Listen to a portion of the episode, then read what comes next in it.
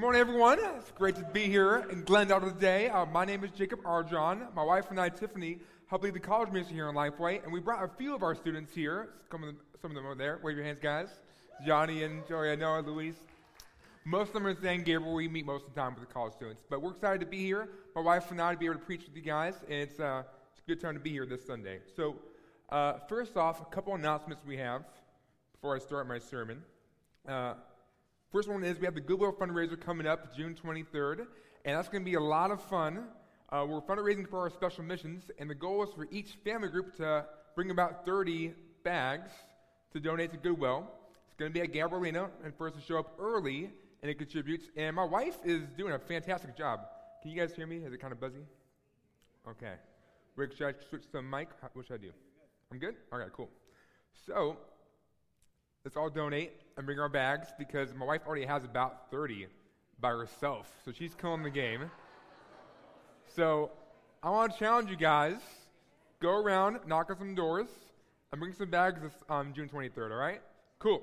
So um, next one is the 30th anniversary. So today's actually the last day to register the $10 early bird price for this big celebration happening in September, I believe, right? September 7th. And so register guys to now, right now, because I believe Lifeway is pretty close to having that halfway mark where we get the primary seating. And so if you haven't registered yet, guys, just do it today. It's 10 bucks. It'll be a great celebration, and we can't wait to be there in September. So awesome. So today I'm excited to preach with you guys for two reasons. One, because I love the Bible, and hopefully you guys do as well. I hope today can be an encouraging Bible study, and maybe we learn some things today. But also, number two, I'm going to share personally how things have been going with me and my life, with my wife and the campus ministry, and pretty fully and extensively. And San Gabriel actually hasn't even heard this stuff. And so you guys get the special treats hearing kind of how things have been going this past couple years with uh, my wife and I being here in Lifeway, all right? So this will be an exciting time. So the title of my lesson is Finish the Job. So, Finish the Job is the title. Now, I don't know about you, but when I say that phrase, finish the job, I think of many different jobs that I want to finish. It's not just one thing. You know, am I the only one that, that for this upcoming week, am I the only one who feels like I have more than one thing to do this week? Right? We all got a lot of stuff going on. And the summertime, especially, we, know, we have the normal flow of work and school and all that and family. But summertime, we got vacations to plan, uh, many graduation parties or welcome back home parties. And uh, it's warmer outside, so we want to do outside house projects and kind of uh, get some stuff done this summer, right? And for me, my head's constantly spinning all the time with my job as a minister, and now even more than usual because it's summertime, so I'm trying to transition students out of the campus ministry and transitioning students into the campus ministry. My wife and I are planning a, uh, a big summer mission trip in Estonia in July. That takes some planning and some work. Uh, a mission team there for just a few weeks. And what else? Just the normal grind of being a college minister and Bible studies, sharing faith, mentoring, all that stuff. And uh, personally, my wife's birthday is next Sunday, and so she gets a birthday month, not just a birthday. So I'm trying to be a good husband and plan exciting things to do uh, almost every single day for her. And uh, also, physically, I'm trying to do a Spartan race in August. I'm trying to work out as well and get in shape. So I got a lot going on. I'm sure many of us can relate. It's always so much to do, but so little time. But luckily for us, today I'm not going to talk about a lesson on how to finish all those jobs, but rather focus on what God's calling us to do and the job that God wants us to complete. Because I believe that God has a job for each and every one of us to do. And those are the jobs that we should place the highest priority in finishing. And those specific jobs are different for everyone because we're all in different places in life. Now, God has a common theme. I guarantee He either wants you to grow more in love with Him or more better at loving people. But we're all in different spots, so His calls are different for all of us.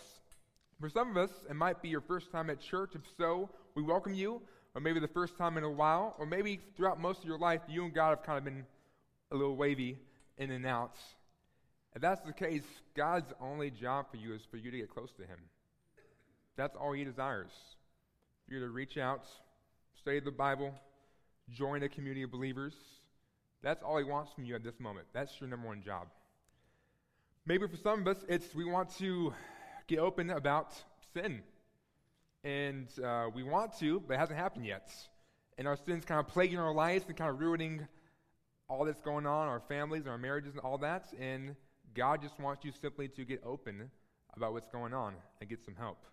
And for others, it's to grow in your boldness and courage to have a spiritual conversation with someone, whether that's a family member, a friend, a neighbor, a classmate, coworker, someone, and just to have a spiritual combo and say, hey, would you want to come to church? Would you want to do a Bible study? But for all of us, God's calling us to do something. And before we move on to this lesson, I want you guys to ask yourself, what is that thing God is calling you to do? What is God's number one job for you? I think that's something vital for us to know what God wants us to be working on. Amen? And so take a moment. If you're writing down notes today, then write down what you think God's number one job for you is in this moment. And if you're having a hard time figuring out what that is, well, you could ponder this question. If Jesus came back right now, what would be your greatest regret? What would be the thing you said, ah, I wish I did that before he came back? Whatever that is, that's probably it. That's God's number one job for you to finish.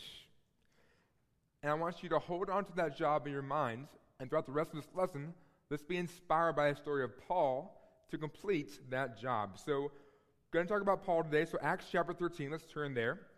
So, Acts 13. Let's start off by talking about what Paul was called to do. And it was a pretty simple task. In Acts chapter 13, verse 2, it reads while they were worshiping the Lord and fasting, the Holy Spirit said, Set apart for me Barnabas and Saul for the work to which I have called them.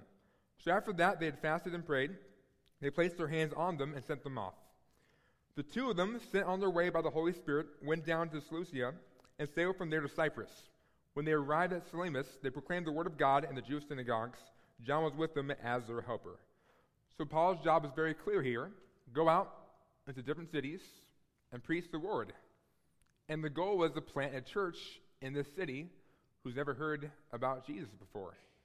So, a pretty clear job, uh, definitely a hard job to do. And Paul experienced different ups and downs. This first city he's about to go to, Antioch, responded pretty well. It's a good city, good time. The church got planted, and many people believed, and it was a good time. No intense persecution. The next city, in Acts chapter 14, in Iconium, was kind of more half and half. It's, the Bible said many of the Greeks and Jews believed, so that's good. But also some Jews disagreed and stirred up other Greeks, and they wanted to stone Paul. That's not good. But luckily, Paul escaped. So again, 50 50. Many people believe. Some people wanted to stone him, but he escaped. So, amen. But a church got planted in Iconium. So, still, job well done. Good job, Paul. Then we go to Lystra. Let's pick up in Acts chapter 14, starting in verse 8. Because Lystra is a different story that's more negative than positive. So, Acts chapter 14, verse 8. In Lystra, there sat a man who was lame. He had been there that way from birth and had never walked. He listened to Paul as he was speaking. Paul looked directly at him, saw that he had faith to be healed, and called out, Stand up on your feet. At that, the man jumped up and began to walk. So that's nice. Paul heals someone. But let's see how the city responds to this miracle. The response is pretty crazy. In verse 11, when the crowd saw what Paul had done, they shouted in Lycaonian language, The gods have come down to us in human form. Barnabas they called Zeus, and Paul they called Hermes, because he was the chief speaker. The priest of Zeus, whose temple was just outside the city, brought bulls and wreaths to the city gates because he and the crowd wanted to offer sacrifices to them. Wow. So Paul heals someone, and this city thinks they're Greek gods and they want to sacrifice to Zeus and Hermes. This looks pretty bad. And if I'm Paul, I'm thinking maybe I should skip this city. Maybe I don't finish the job on this one. I mean, these people are crazy. They think I'm a great God. How in the world am I going to convince them that there's just one God, let alone believe in Jesus and become Christians? The job seems a little too, too great in the city of Lystra. But let's read what Paul and Barnabas actually do. So, verse 14. But when the apostles Barnabas and Paul heard of this, they tore their clothes and rushed out into the crowd and shouting, Friends, why are you doing this? We too are only human, like you. we're bringing you good news, telling you to turn from these worthless things to the living God, who made the heavens and the earth and the sea and everything in them. So, what's their response? They don't give up, they keep on preaching, they keep on trying to finish the job. They were going to plant a church in the city no matter what it took. So they continue to preach for a little bit, but verse 18, let's see how the crowd responds. Even with these words, they had difficulty keeping the crowd from sacrificing to them. Wow, so they keep on preaching, but the crowd keeps on thinking, there's Zeus and Hermes. Let's sacrifice to these Greek gods. And believe it or not, it gets even worse from here. Because in verse 19, then some Jews came from Antioch and Iconium and won the crowd over. They stoned Paul and dragged him outside the city, thinking he was dead. So, one moment, they think Greek gods to sacrifice to them. In the other moment, they are killing Paul and Barnabas. What a drastic change of events. And uh, we're not really sure if Paul is dead, dead, or just nearly dead. We don't really know. He's being dragged outside, and they think he's dead, so he's definitely injured. He might be completely dead, it might just be almost dead. But if he was almost dead, and could think consciously, what do you think he would be thinking about as he was being dragged outside that city? You know, if I were Paul, I would be thinking, man, I made a mistake. I should have stopped. Should have went on to another city. What was I thinking? Why did I even bother here in the city of Lystra? And would have felt very beaten up. Physically, of course, also emotionally and spiritually, just beat up to the Pope. They each try to finish the job in this uh, just closed off city. And maybe we've never felt physically as beat up the way that Paul has, but I guarantee many of us emotionally and spiritually felt beaten up when we've tried to do something God asked us to do. Because doing the right and godly thing isn't always easy. And the fruit that comes with it seems like it never comes or it takes a long time coming. And in fact, in my personal experience, I sometimes am not eager to do the jobs God calls me to do. And sometimes it's because of laziness, or because of insecurity, or because I feel too busy, or because I prioritize other things on top of God's call. But when I get down to the root, all that stuff is usually after effects. The root is I'm just discouraged. Because I tried God's job and I failed and I got discouraged. And so laziness, other priorities, busyness, all that stuff kind of came up on top. But the root was I just felt discouraged the first time I tried, so why keep trying? Can anyone else relate to this? On a more specific level, I personally felt called by God to do this job, be the college minister here on Lifeway, and the job was pretty clear grow the campus ministry. But I'll be honest, for uh, the better part of these past two years, my wife and I have felt discouraged doing this job. We came in late spring 2017, and that first half of the year was kind of an adjustment. We uh, found a lost sin in the college students when we first came here, and that was fun, trying to weed through all that. And we were kind of figuring things out over the summertime, but we actually ended 2017 on a pretty positive note. We were able to baptize five people, and it was pretty, okay, this is, we got some momentum going here. So my wife and I were very excited about 2018, like, oh, this is going to be an amazing year just baptized five people, 2018 is going to be amazing. And feel very confident and capable of doing the job God asked me to do. But that's not what happened. And I experienced probably the most discouraging evangelistic and shepherding 12 month period I've experienced in my life. As three of those baby, three of those five baby Christians fall away, and the entire year of 2018, I helped one guy become a Christian. And 2019 started off with that one guy also falling away. Wow. So, at around January, February time this past year, just a few months ago, I was feeling crushed. Felt like a failure. And started asking myself the questions Jake, what am I doing here? Is ministry really for me? Because it seems like nothing's working. Maybe I can't do this job, so maybe I should quit. And I guarantee if I had those thoughts this past year, I'm sure Paul had at least an inkling of those thoughts as he was being dragged outside the city. Maybe I should quit. because I'm almost dead or pretty much dead. But what happens next is downright inspiring. And I hope that we can imitate Paul on his vigor in completing his job. Because in verse 20, it says, But after the disciples had gathered around him, he got up, went back into the city.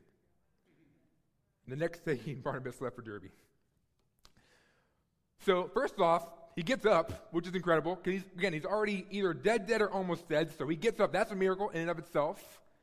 Either he was raised to life, or he went from not being able to walk to walking on his own two feet. So incredible that he got back up. But even more inspiring, he got back up and went into that city once again. Why would he do that? Well, obviously, he felt like he didn't finish his job there yet. He still had more to do. And he thought that job God called him to do was worth the sacrifice it took to complete it. So he went back in there. And what I love about the Bible is it tells us that that wasn't in vain because he actually was successful.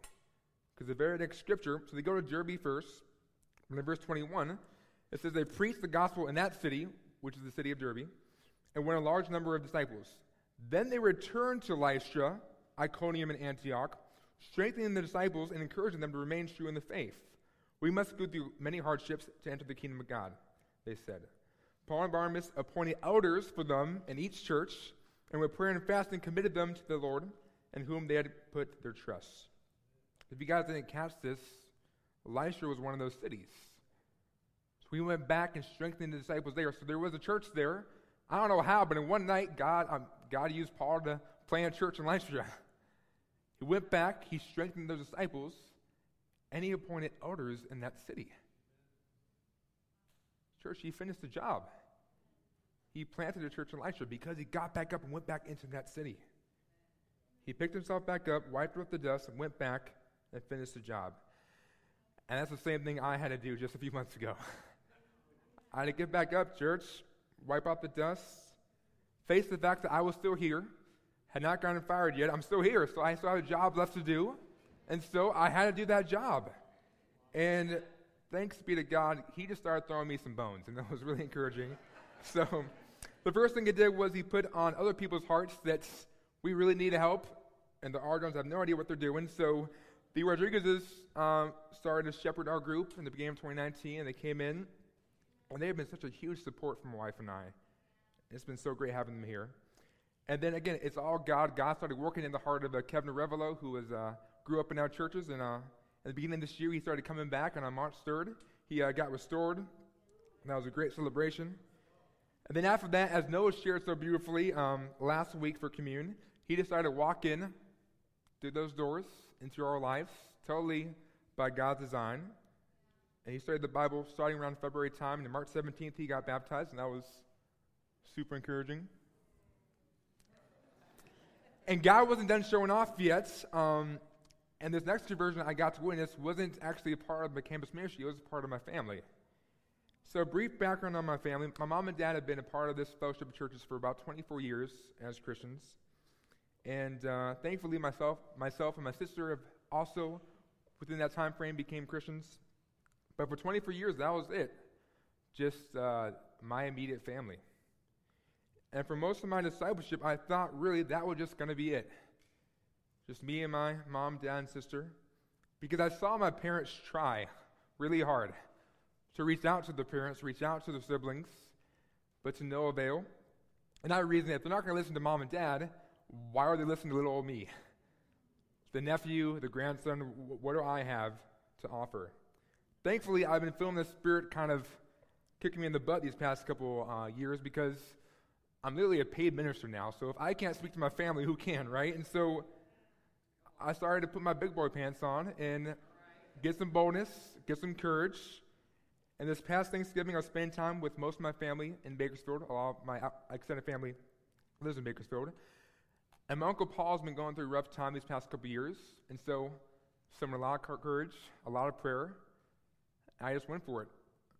And I told my uncle, Uncle Paul, you need to come to church and you need to study the Bible. I didn't ask, I just told him that's what you need to do. and God used that single moment back this past Thanksgiving on April 7th. I got to see my Uncle Paul get baptized. And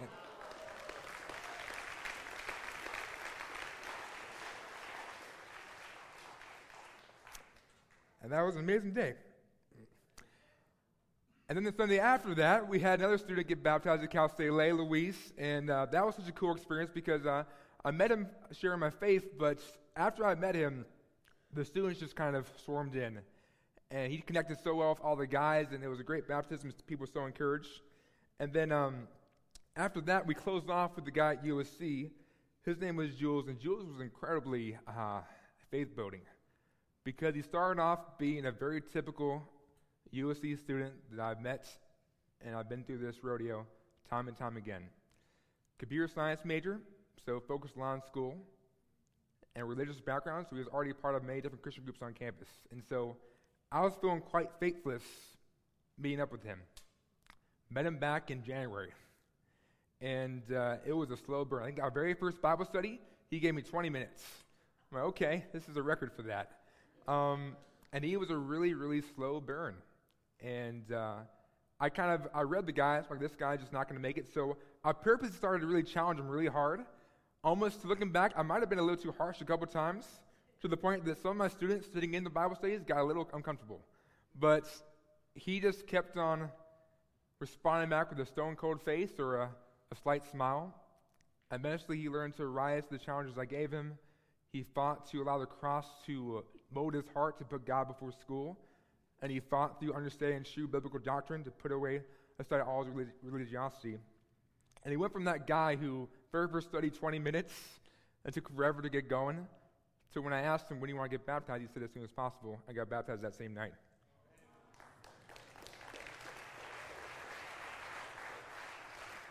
Yours. And then he left a few days after that to go to Boise to intern for the summer. But he got connected immediately into our sister church over there been there every Sunday, and he's been connected to the college ministry. So we love Jules. I can't wait for him to come back um, in August. So, God, in just a few months, God uh, turned what was the most discouraging evangelistic year of my life into the best two months I've ever experienced evangelistically in my life. And the best part is all five of those guys are still faithful. They're doing well, and, uh, and, they're, and they're growing is encouraging. When I look at that screen, I feel so grateful that I didn't give up. It's not because I was like the catalyst or I was the main component. I was just really a page flipper in many of those guys' lives. But I'm so grateful I just got to stick around to experience what God had to offer. And the ups that do come for being a college minister that sticks it out and perseveres through the hard times. Because there are ups, and I'm learning there, there are ups to this job. It's been good. And guys, that's the thing that we have no idea what great things God has planned for us to experience if we simply hold on to the jobs that God calls us to do and do what we can to complete them. And I pray that I can encourage all of us today that if you like if you're like me, and the reason why you've stopped trying to finish the job that God called you to do is because you've tried, you failed, and now you're discouraged. I implore you, don't give up on God's plan. Finish the job and see it through because you have no idea what reward God has in store for you if you stay faithful to his call. In fact, we have no idea what reward God has planned for those who stay faithful to his call. And actually, going back to the Apostle Paul, God wasn't even done yet with him in the city of Lystra. So let's go to Acts chapter 16, because Paul returns there a few years later, and this is what he finds. And if you're a Bible scholar, reading this should incredibly encourage you. And if you're not, hopefully I can explain it. It's also encouraging to you as well. So, Acts 16, verse 1. Guess I didn't put up there. Amen. Cool. So, Acts 16, verse 1. You guys turn there by yourselves. It reads Paul came to Derbe and then to Lystra, where a disciple named Timothy lived, whose mother was Jewish and a believer, but whose father was a Greek. The believers at Lystra and Iconium spoke well of him.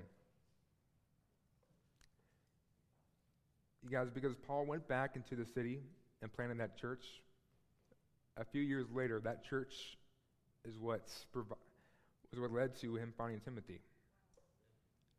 Timothy came from that church. And if you don't know your Bible well, uh, this is the same Timothy that, that Paul wrote 1st and 2nd Timothy to. And uh, you guys turn to 1 Corinthians chapter 4. 1 Corinthians chapter 4 and verse 16. This is a, uh, a passage that really describes the relationship that Paul had to Timothy. So 1 Corinthians 4, verse 16, it reads, Therefore I urge you to imitate me.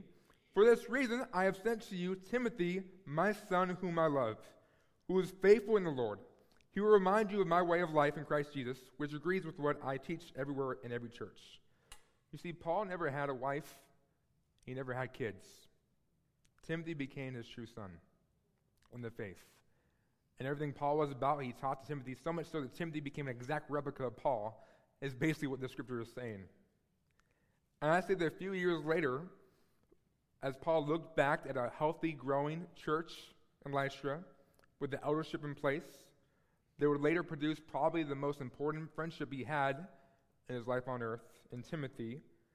I bet he felt pretty grateful he didn't give up on the job, that he saw it through.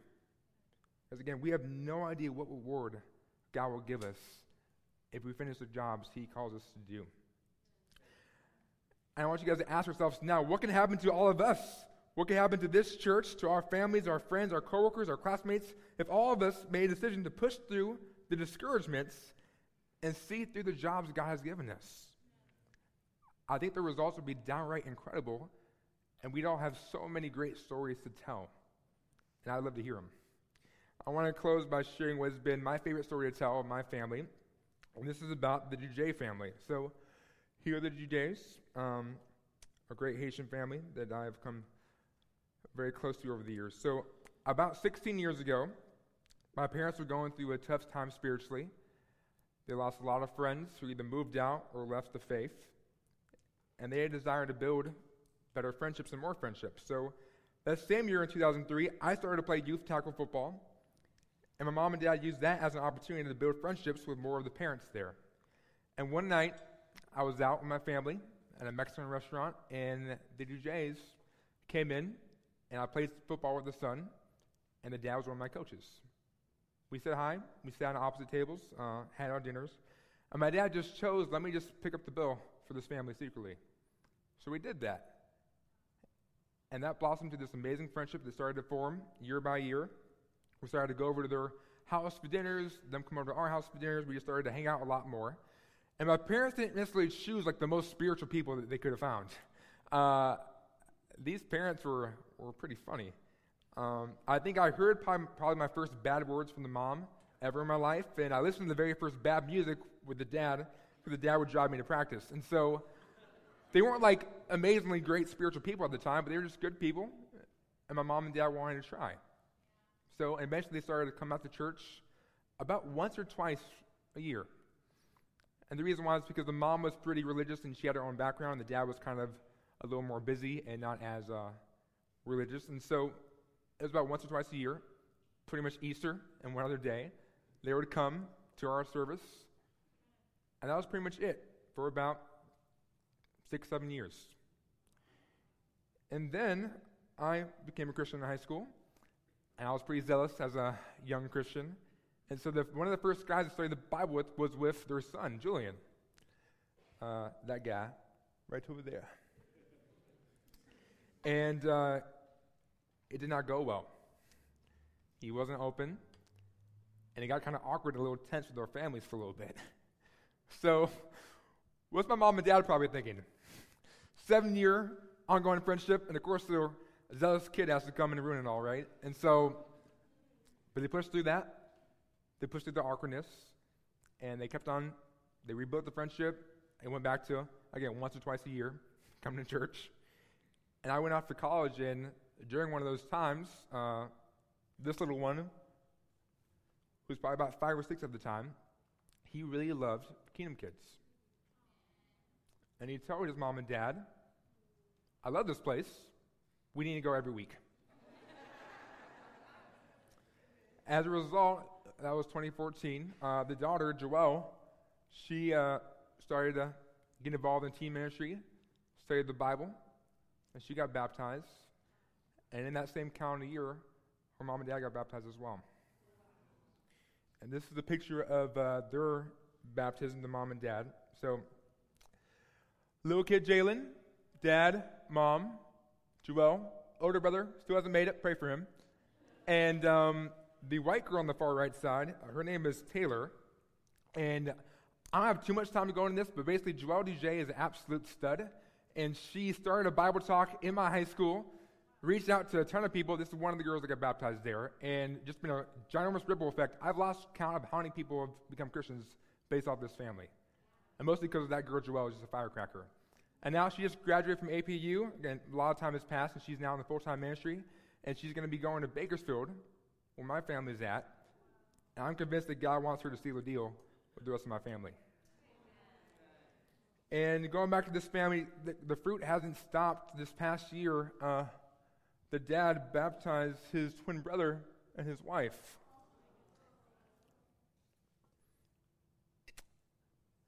And, but overall, the, the point of this is that um, all this came from my parents wanting to do something. And, uh, sorry, one second. Hmm, cool. All right. In, 2000, in 2003, they were discouraged. They wanted just to make some more friends.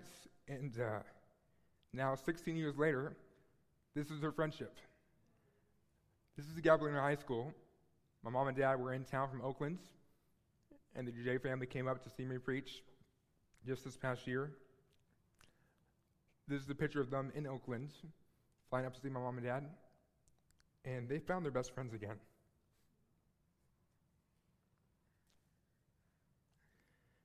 So,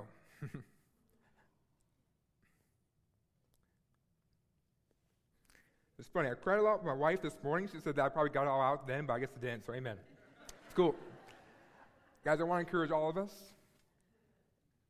the jobs you've started with God, see them through. Because you have no idea what great things to happen. When I close with this scripture, Galatians 6, verse 9, a scripture that many of us have probably seen many times before. Let us not become weary in doing good, for at the proper time we will reap a harvest if we do not give up. Guys, we have no idea what type of fruit we can, we can gain if we don't continue to, if we don't give up laboring.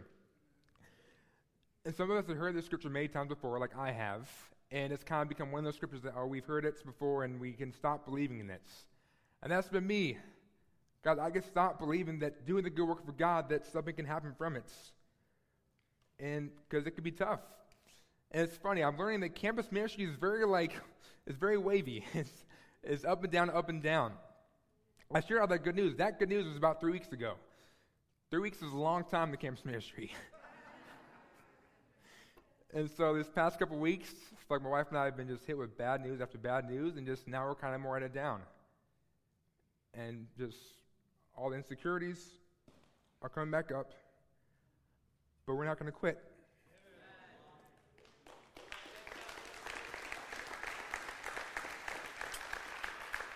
We're not giving up the job because there's still so much to do. We want to finish the job God called us to do. And so, church, I want to encourage you to do the same.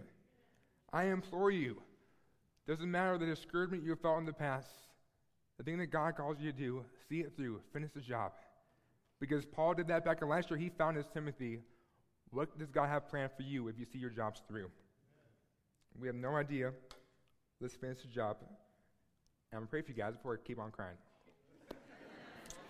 Then you'll be dismissed. Uh, dear God, thank you so much for this time today. This is a, this was a lesson that I needed. It was refreshing for my soul and just uh, got some good tears out. And I pray that uh, the church as well can be inspired going forward to uh, look back at the different things that you've had that's pricked our hearts.